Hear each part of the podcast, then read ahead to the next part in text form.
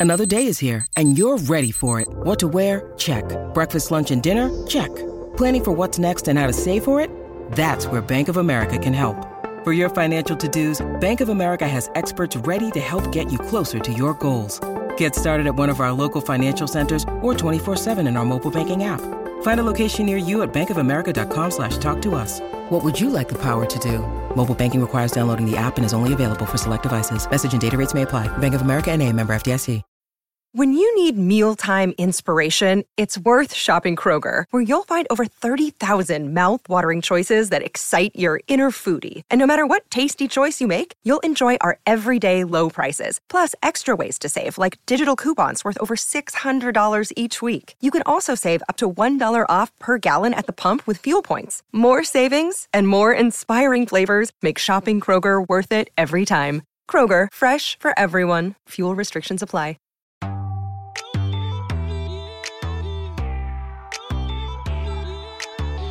Welcome in, everybody, to episode 219 of the podcast that is sweeping America, the Aaron Torres Sports Podcast. It is Monday, January 27th.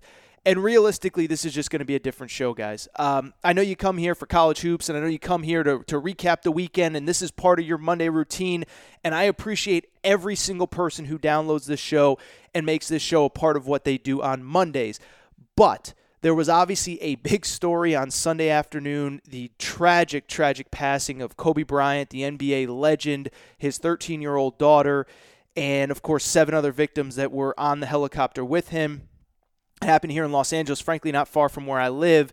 And it feels kind of silly for me to just open the show and not acknowledge it and don't talk about it. Um, because this is the this is the biggest story not only in sports but I think in society. I mean, this is touching every element of society. I live in Los Angeles, and every TV station has been on Kobe coverage since this news first broke. It is one of the single most shocking pieces of news that I can ever remember. And so again, it would feel weird if I if I didn't open the show by at least kind of talking about it. I get it's something that I normally don't do on this show. If you feel like dude, AT, I don't care about your opinion on Kobe. I get it. I understand it's nothing personal. On the back end, I will talk college hoops the weekend that was, uh, and I'll make sure in the kind of write up for the show, you know where to fast forward to if you don't want Kobe talk.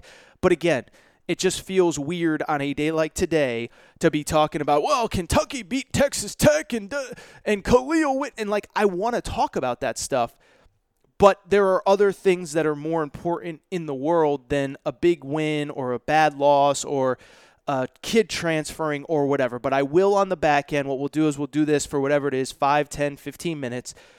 Just talk a little Kobe, and then on we'll take a little break, and then on the back end I will do kind of a pseudo regular show with topics from the weekend, whether it is the Kentucky Texas game or Texas Tech game, whether it is Memphis completely falling apart. I don't even know if they're going to make the tournament. Kahlil Whitney. And I will wrap as promised. I'm going to talk about what I believe are about the 7 8 teams that can win the NCAA tournament.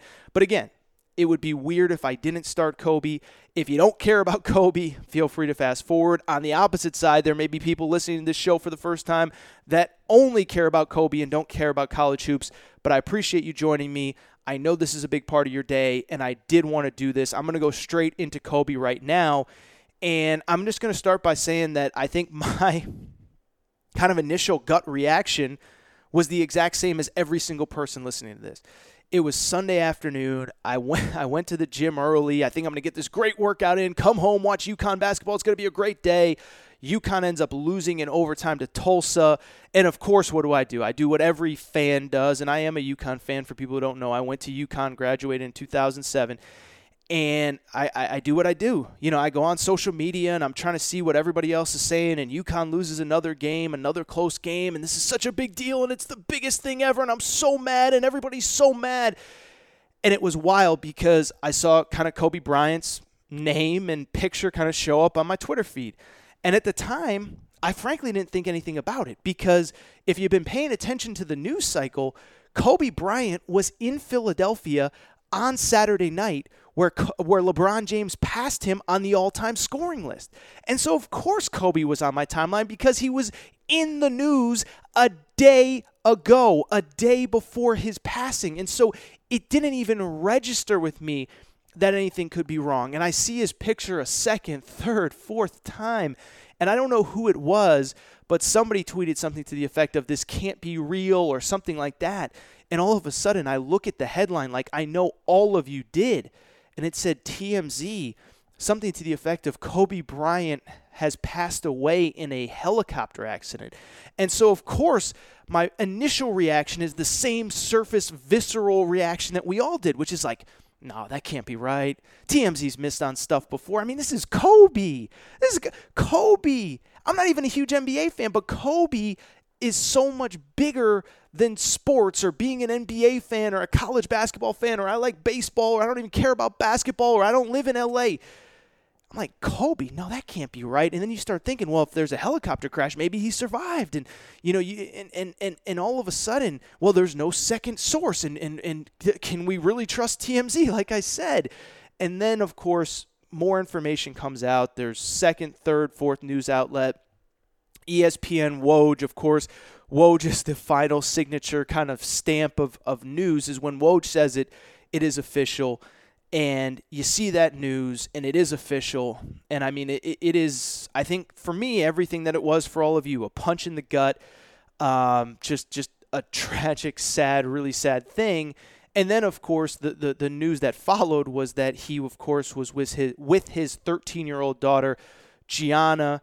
There were other people on this helicopter and that there were no survivors.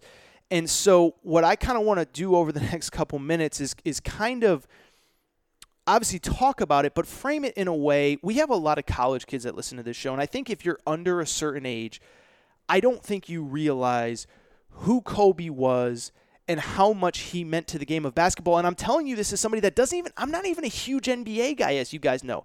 I'll talk NBA on this show once, maybe twice a year. I don't watch NBA regular season games. I don't care about, uh, you know, Mavs Wizards on a Tuesday night. Like, that's not who I am. But if you're too young to remember Kobe, what I would say is this.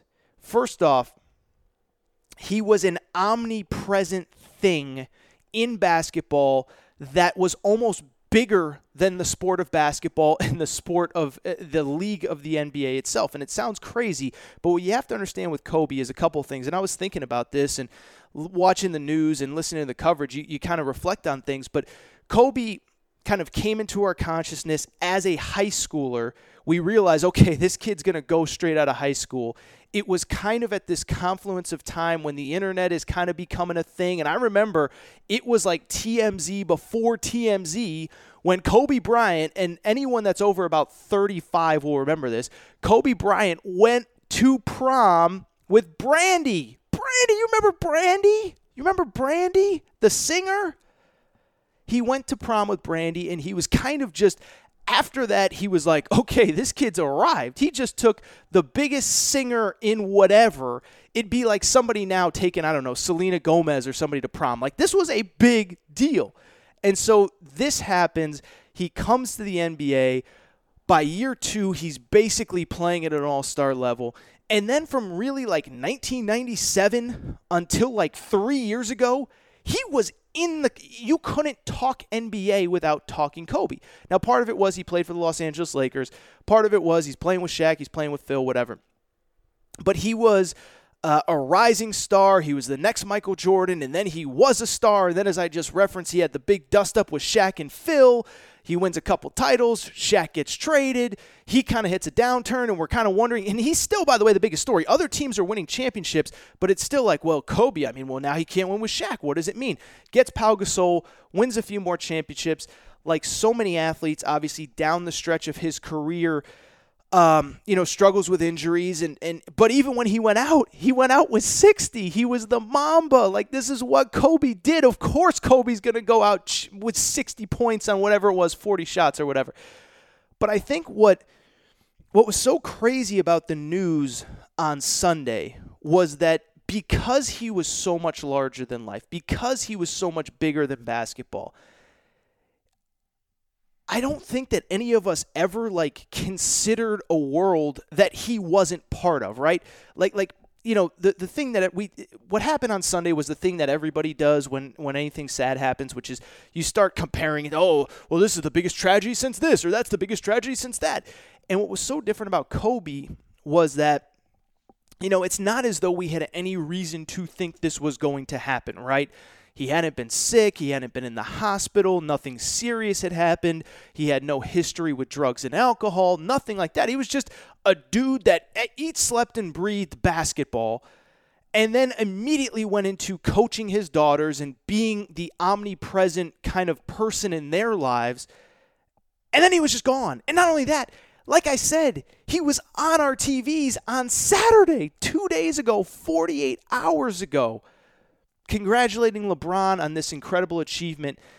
And I just don't think that anyone, if you're of, like I said, the age of about 30, 32, 33 or older, I just don't think you ever considered the idea that Kobe wouldn't be around. And part of it is because of the way he played the game.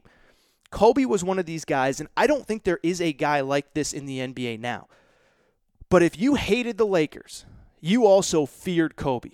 You also felt like, dude, this guy, when he is on the court, the game is never over. I mean, we used to use the term, and it's so unfair to use today, but I'm just telling you, the term was used. You got to stick a, you know, you got to put a stake in that guy, and you got to make sure he's done. Because I- will tell you, I-, I used to watch games with my parents when I was a kid, and you, the team you'd be rooting for was up by four points with eight seconds to go, and you said, "Well, not, if Kobe's on the floor, it's not over. If Kobe's on the floor, it's not done." That was the kind of player that he was. He was, I hate to use this term, so please forgive me. He was a killer on the court.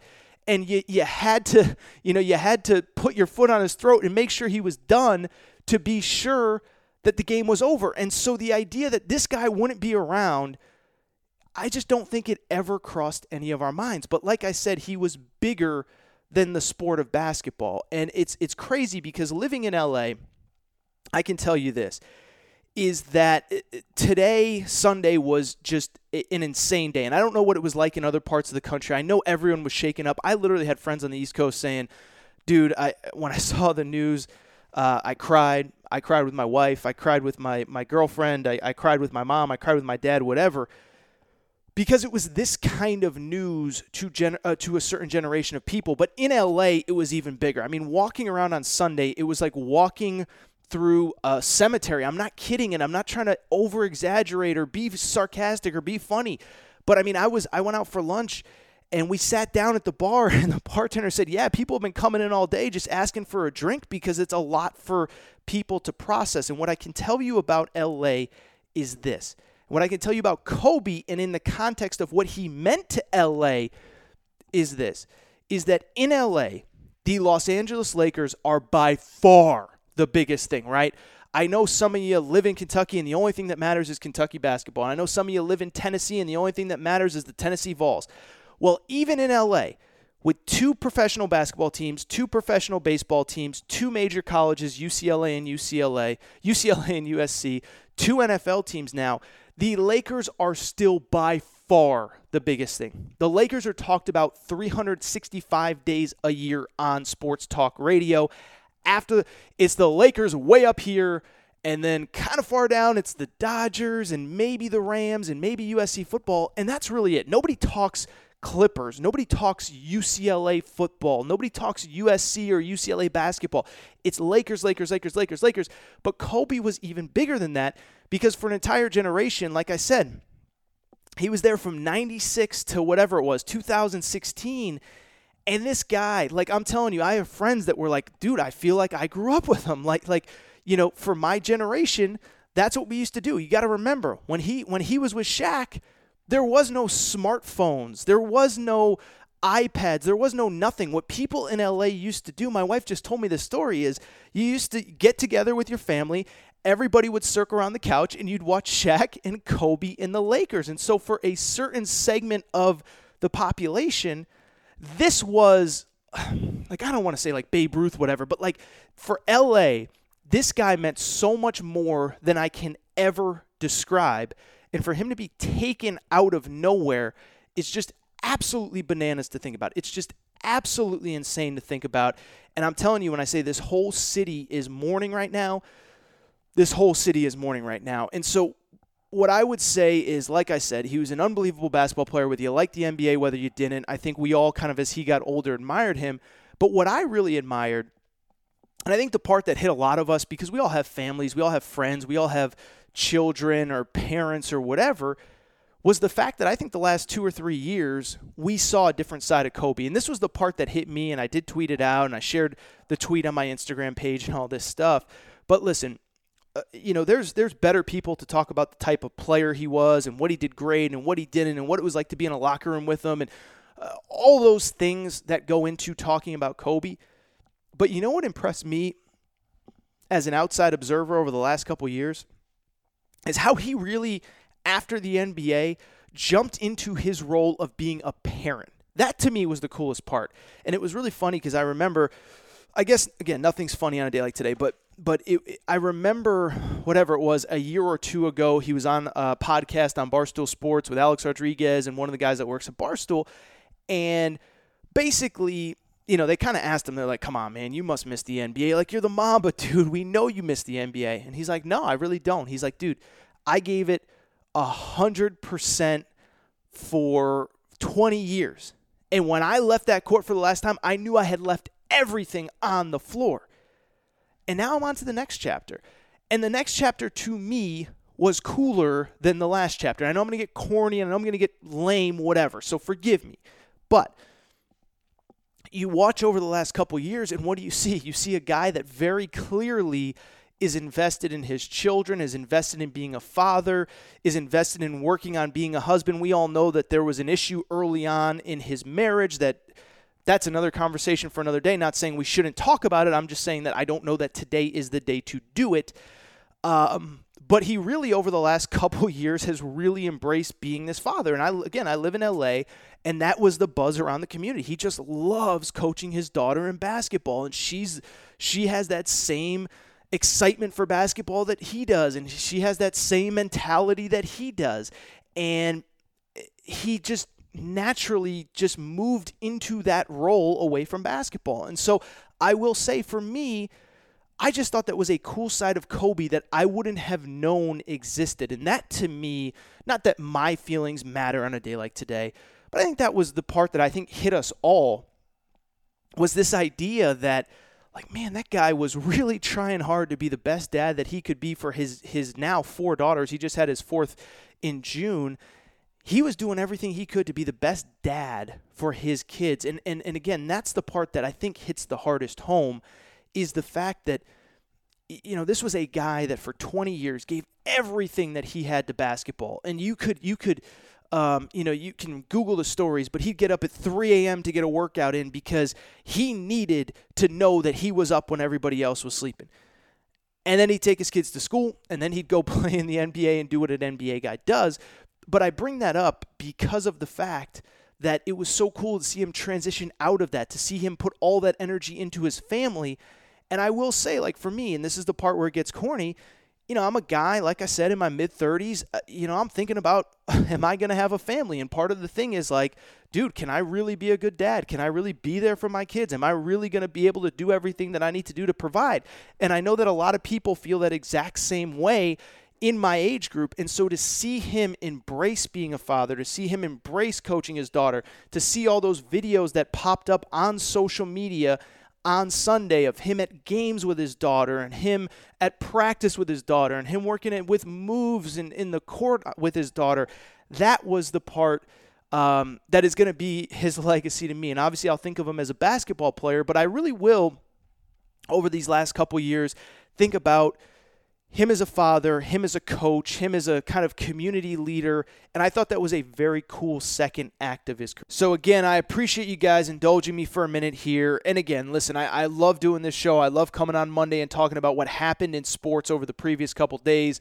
But it all feels trivial right now. We will get to it because it does matter to a lot of you. But obviously, when we have a tragedy like this, I did feel like it was important uh, to, of course, kind of talk about this off the top and uh, you know, and we'll move on to the other stuff. But but you know, just a really sad day. Obviously, our thoughts are now, and I speak for everybody. I'm not just trying to speak for myself here, but our thoughts are with the families of all the victims, certainly Kobe's wife, uh, his three remaining children, and it's just a very, very sad thing. So I appreciate you guys indulging me. And now let's get to what is the normal part of what I do on Mondays, which is recapping the weekend in college hoops. All right, I want to thank you for indulging me on the Kobe Bryant stuff. And listen, I understand that this is a completely different episode than anything that I normally do. And I do apologize, and I hope that for one day you will indulge me because it just feels like this is the kind of day where I'm not saying that that that if you're a Kentucky fan that the Big 12 SEC challenge doesn't matter. If you're a Texas Tech fan or if you're a Baylor fan, that the result doesn't matter to you or shouldn't matter to you or whatever. That's not what I'm saying at all. What I am saying is that there are bigger picture things in life, and that it's just hard for a guy like me to spend you know 25 minutes talking Kobe, thinking about Kobe, talking about you know th- this real life tragedy that I just spent a bunch of time talking about, and then getting into the nitty gritty of college basketball. Like, so I just think today is going to have to be a different show. And so what I do think I'm going to do is this is that rather than doing exactly what I just said, what I normally do 20 minutes on, whoa, this is what this win means for Kentucky and this is what this win means for Baylor. I'm going to do something a little bit lighter. As promised, I did tell you last episode I would sit down and break down the, the six, seven, eight teams that I do think are capable of winning a national championship. And I think that'll be a good, easy way to kind of end this show. I just think that there are days to talk about Kentucky, Texas Tech. And we're going to talk about Memphis on the next episode because they are a mess. And I promise you, at some point, I will talk about Kahlil Whitney because I think that thing is crazy. But I also just don't think today's the day to spend 10 minutes crushing a kid or being critical of a kid for leaving in the middle of the season when, again, there are real world things that have happened that obviously have taken precedence. So I promise you, I will get to all of that. And in the meantime, what I will do is I will talk about national championship contenders because, again, I think on a day where everybody's talking Kobe, including me, uh, it's something a little bit lighter. It's something a little bit more easy to digest. And also, it's just something that it's fun and it's something that'll hopefully, at the very least, take your mind off of Kobe for 15 minutes as I kind of do this segment. And so, let's talk about this because I did mention it on the last episode. I do think that it's crazy in this year in college basketball, right? Where we've spent the last three months. Oh my God, this t- there's only there's no great teams, and this team stinks, and that team stinks, and this team lost to that team, and so that means that they're terrible. And we've said like it's wide open, it's as wide open as it's ever been. Yet here we are in late January, going into the final week of the month. Last full week, full month of the regular season is obviously February, and I really do think, like always there are about six, seven, eight teams that are starting to separate themselves. And it's funny, right? Because that doesn't mean that just because six or seven teams haven't separated themselves, that we can't get a surprise team in the Final Four, that George Mason or VCU or Wichita State can't make a run. It doesn't mean that we can't have a Butler playing for the national championship. But when you really look at the history of college basketball and the teams that actually win the national championship, it's actually a pretty small group by this time of year that can actually win it if you go back and look at recent history, every year for pretty much the last like decade and a half, it's either a number one seed, which means a team that's basically established itself by this point as one of the best teams in college basketball, or it's a team with the absolute best player in the sport, like UConn with Kemba Walker or UConn with Shabazz Napier. And so I do think that when you kind of whittle it down like that, I do think that we're at a place where there's about five, six, seven, eight teams, maybe a few more, depending on how you feel about certain people, that can win it all. And so let's start off at the top. And I will start off with the team that I thought was the biggest winner of the Big 12 SEC Challenge, and that was actually the Baylor Bears. And maybe it sounds stupid because they are the number one team in the country. I know Baylor is not a blue blood, but Baylor is absolutely good enough to win the national championship. This is a team that has not lost since November 8th of this year. So we're going on three full months since they've lost, and they're halfway through Big 12 play a tough conference, and they're undefeated. Their resume speaks for itself, but just if you don't know, here is what you need to know. They obviously just won at Florida. They won against Kansas at Allen Fieldhouse. They won against Texas Tech at Texas Tech. They beat Villanova on a neutral court. They beat Arizona at home. They beat Butler at home, which until a couple weeks ago was Butler's only loss of the year. And so when you've beaten that many good teams over the course of a season, that many good teams away from home, it means you can play. And I've spent a ton of time talking about Baylor on this podcast. So I'm not going to spend too much time kind of breaking down who they are or what their personnel is. But what you need to know is very simply this one, they fit the profile, veteran team, been there before, basically returned everybody from last year. Last year was kind of fascinating. They were picked to finish last in the Big 12. They actually finished fourth, so they were already ahead of schedule. They win an NCAA tournament game. They beat Syracuse in the first round. They do lose to Gonzaga in the second round.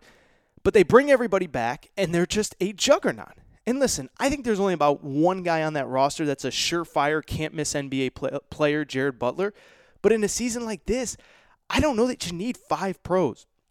There's no team that's going to line up Zion and RJ Barrett and Cam Reddish or Anthony Davis and Michael Kidd Gilchrist or Karl Anthony Towns and Willie Cauley Stein and Devin Booker. Like, that team doesn't exist. Now, it doesn't mean that there's not teams that do have NBA talent. We're going to get into them.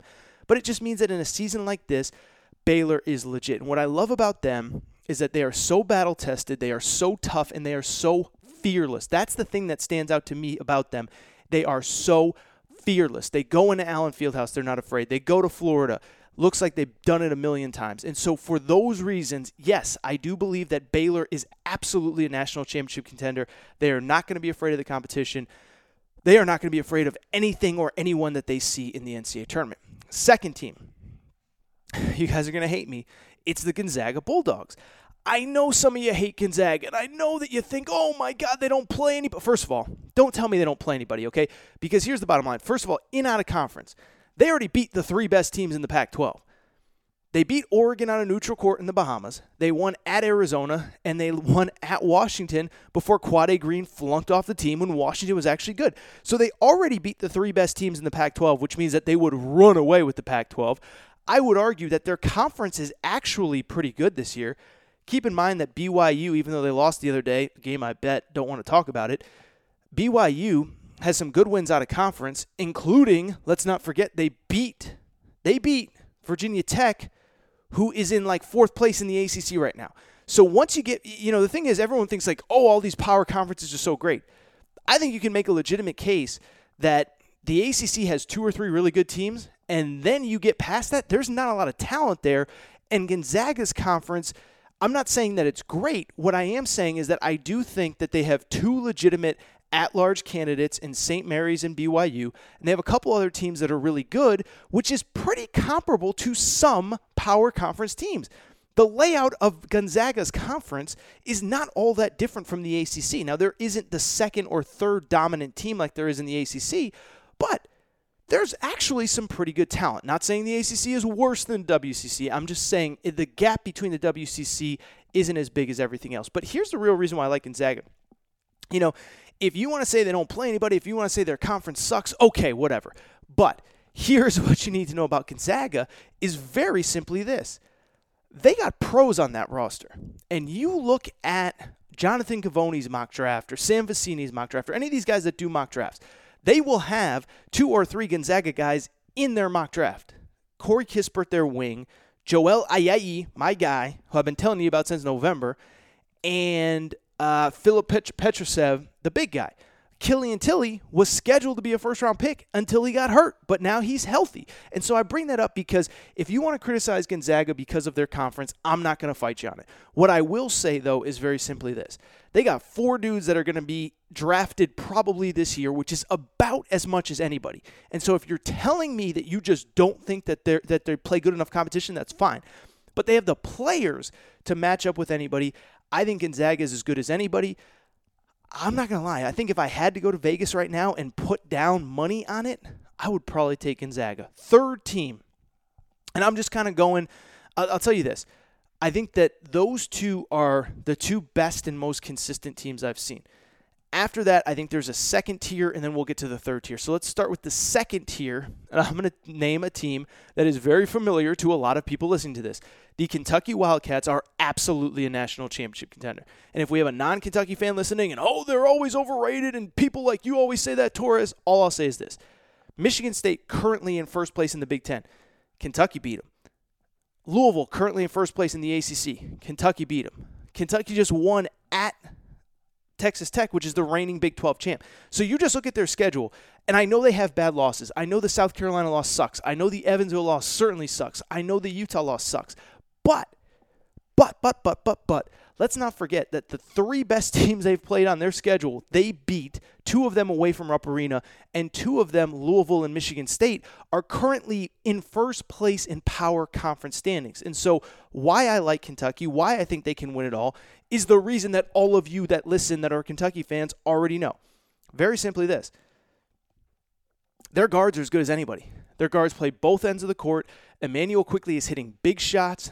Ashton Hagans is setting people up. They all play defense. And of course, Nick Richards has emerged as a freaking, I'm talking about like potential SEC player of the year type good, Nick Richards. And so when you look at Kentucky, they have all the pieces. The three point shots are going to uh, starting to fall down. The defense is elite. And here is the big thing.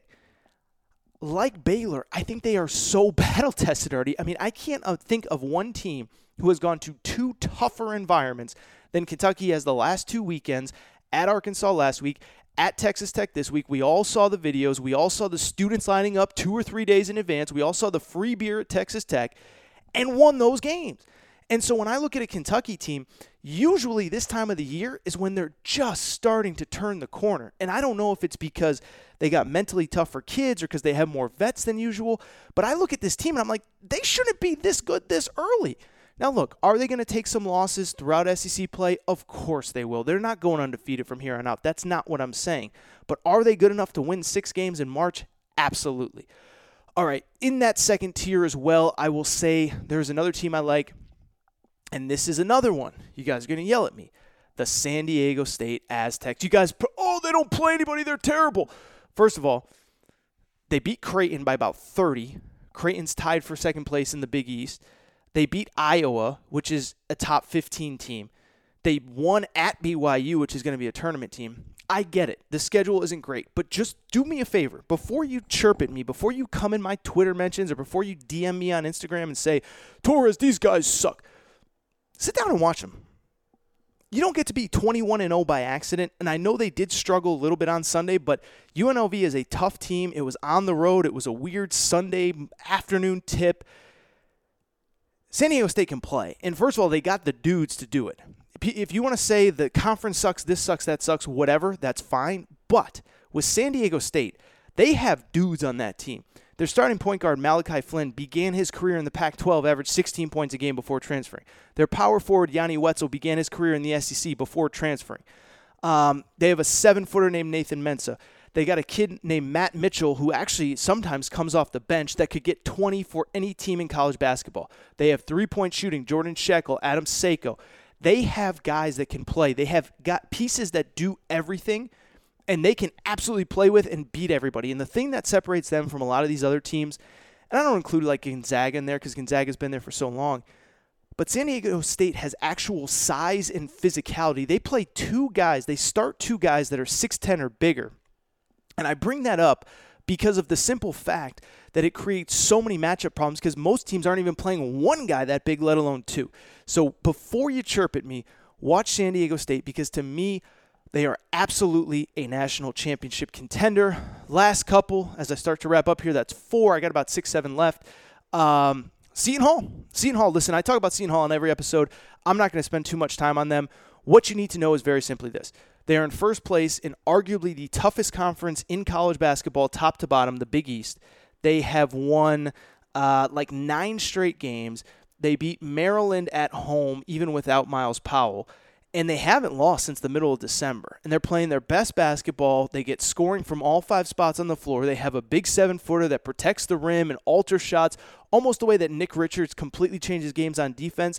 They have a kid named Romaro Gill who does the exact same thing. And so when I look at this team, same thing. Vets, big shot makers, toughness. They've been there before. They've taken bad losses. They've gotten over hurdles.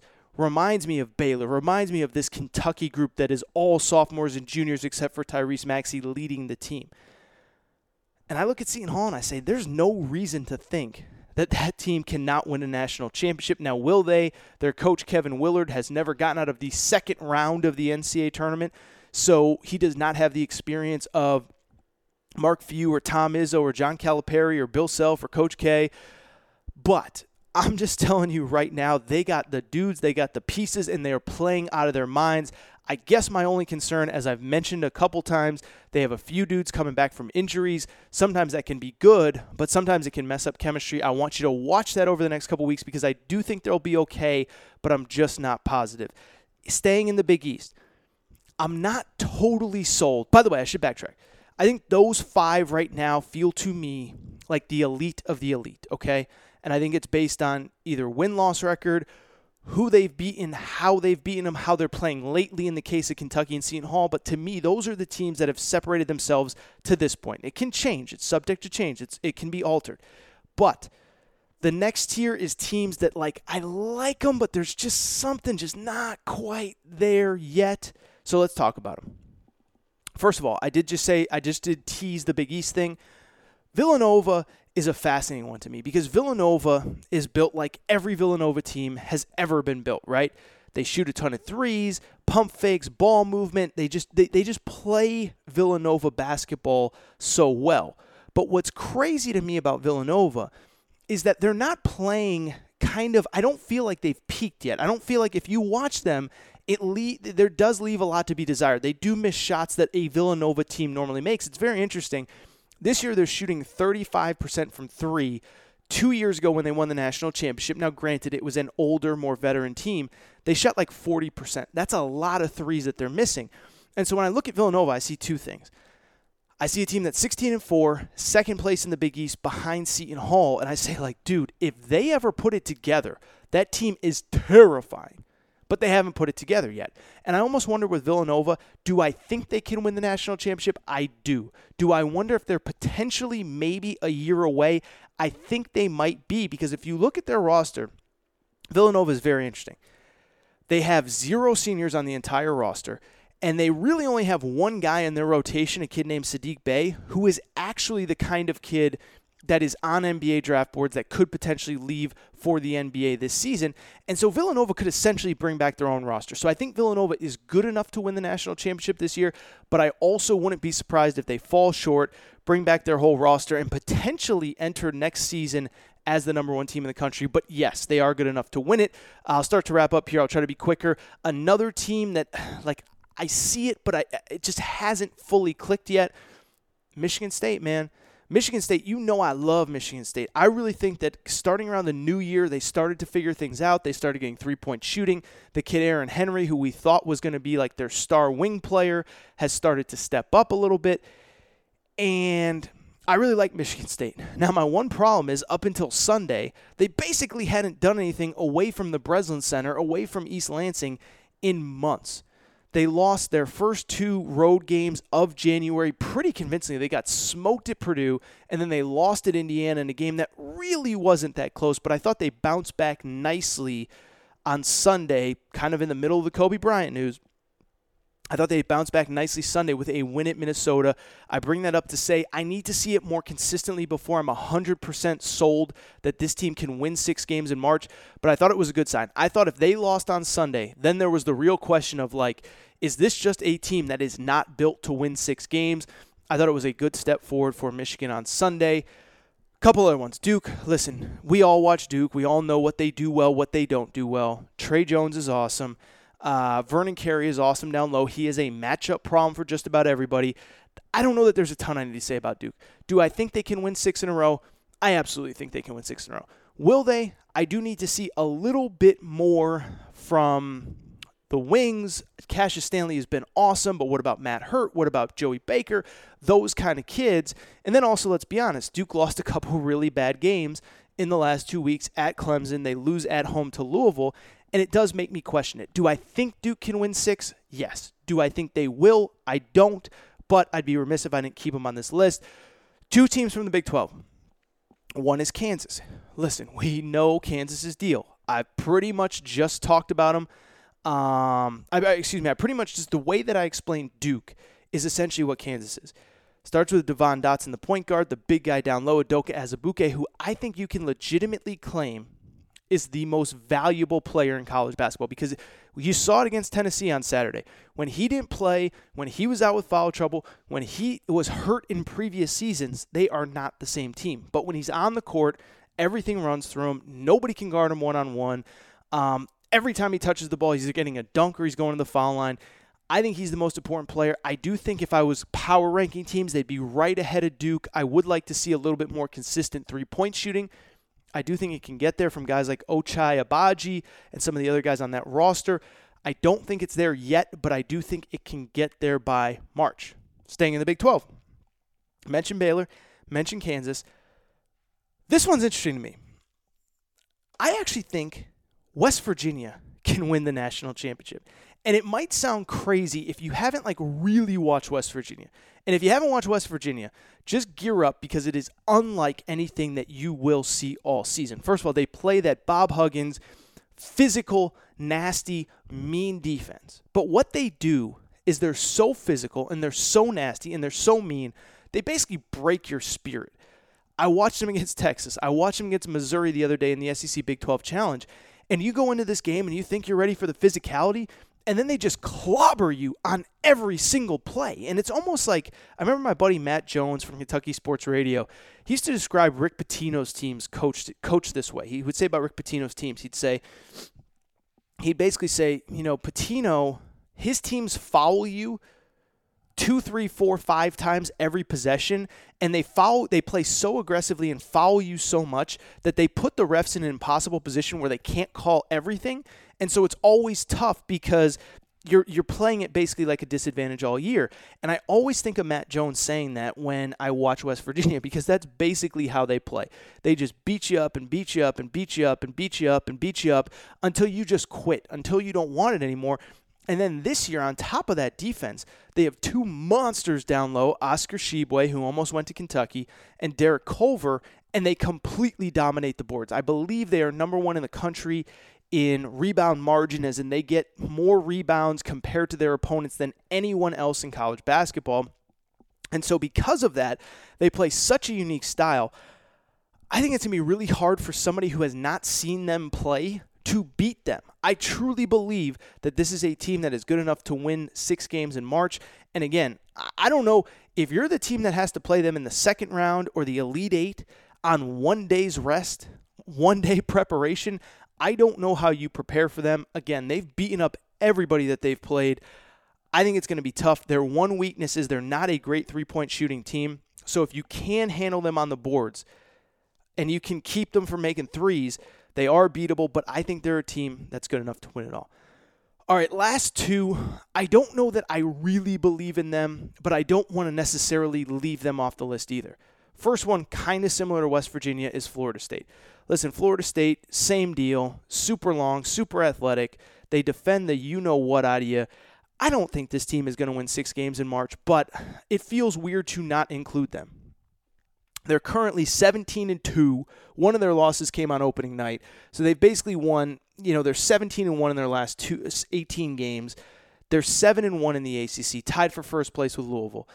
And they just create so many matchup problems because they're so long and they're so athletic. And again, they went to the Sweet 16 last year. They went to the Elite 8 the year before. So does it seem preposterous to me that they could potentially go in as a 2 3 2 seed or a 3 seed advance to the Final Four, maybe win a national championship? No.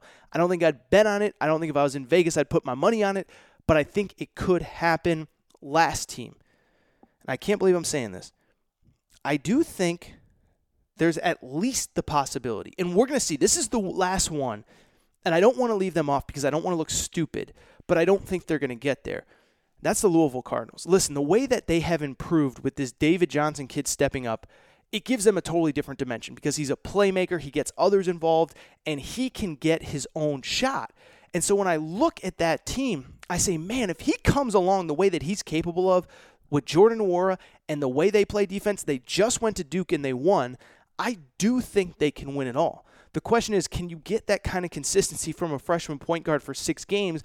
And even if you do, can you get enough from everybody else where when he has a bad game or Jordan Nwora has a bad game, I don't know. I don't know if you can get that from them, but I do think it's at least possible that they get there by the end of the year. So I don't want to include them. I think that's 10 teams, and I would put them at a distant 10th. But I'd be remiss if I didn't include them. They were a preseason top five team. They did just win at Duke. And I do think it's at least possible. All right, so those are my national championship teams that I do think are good enough to win it all. Uh, as I mentioned, in no particular order Baylor, Gonzaga, San Diego State, Kentucky, Seton Hall, those are my top five. Nova, Michigan State, Duke, Kansas, West Virginia, and Louisville and Florida State. All right. Well, that last segment actually went a lot longer than I thought it would. Uh, I appreciate you guys listening to today's Aaron Torres Sports Podcast. I didn't mention it off the top because for the millionth time on a day like today, it's not important. But if you're not subscribed, I would love for you to hit that subscribe button. iTunes, Podcast Addict if you have an Android, Podbean, TuneIn Radio, Spotify, whatever. Please make sure to rate and review the show. Give us a quick five stars. I know some of you have asked about Nick Coffey listen, man, I, Nick and I are doing everything that we can to make this work, but Nick has a three hour show every day. He's got a kid and he's got a newborn on the way. So his schedule is pretty limited. I'm trying to get guests. We're doing the best that we can, but I appreciate you guys listening. Again, rate and review the show. Give us a quick five stars. Um, make sure you're following on Instagram, Aaron underscore Torres underscore sports underscore podcast on Instagram. And finally, if you have any questions, we'll do a mailbag here again soon. Aaron Torres podcast questions at gmail.com. Again, I appreciate you guys working with me through this one episode, which is completely different than anything that I've ever done. Uh, but I do appreciate your patience. I do appreciate you allowing me to do something different on what is a very different day in the sports world. Again, there will be, I, I, promise, next episode, I'll talk Kahlil Whitney and I'll talk Memphis and I'll talk whatever comes up between now and then. But it felt like today was the right day to handle the show the way that I did. So I appreciate it. That's all. Shout out to Torrin Craig. Uh, it was a fun show. I appreciate your patience. I will be back later this week.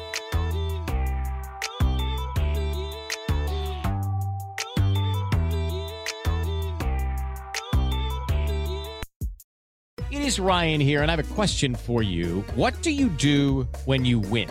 Like, are you a fist pumper? A woohooer, a hand clapper, a high fiver. I kind of like the high five, but if you want to hone in on those winning moves, check out Chumba Casino. At ChumbaCasino.com, choose from hundreds of social casino style games for your chance to redeem serious cash prizes. There are new game releases weekly, plus free daily bonuses. So don't wait. Start having the most fun ever at ChumbaCasino.com. No purchase necessary. VGW. Void were prohibited by law. See terms and conditions. 18 plus. Hello, it is Ryan, and I was on a flight the other day playing one of my favorite social spin slot games on ChumbaCasino.com. I looked over the person sitting next to me, and you know what they were doing? They were also playing Chumba Casino. Coincidence? I think not. Everybody's loving having fun with it. Chumba Casino is home to hundreds of casino-style games that you can play for free anytime, anywhere, even at 30,000 feet. So sign up now at ChumbaCasino.com to claim your free welcome bonus. That's ChumbaCasino.com and live the Chumba life. No purchase necessary. VGW. Void were prohibited by law. See terms and conditions. 18 plus.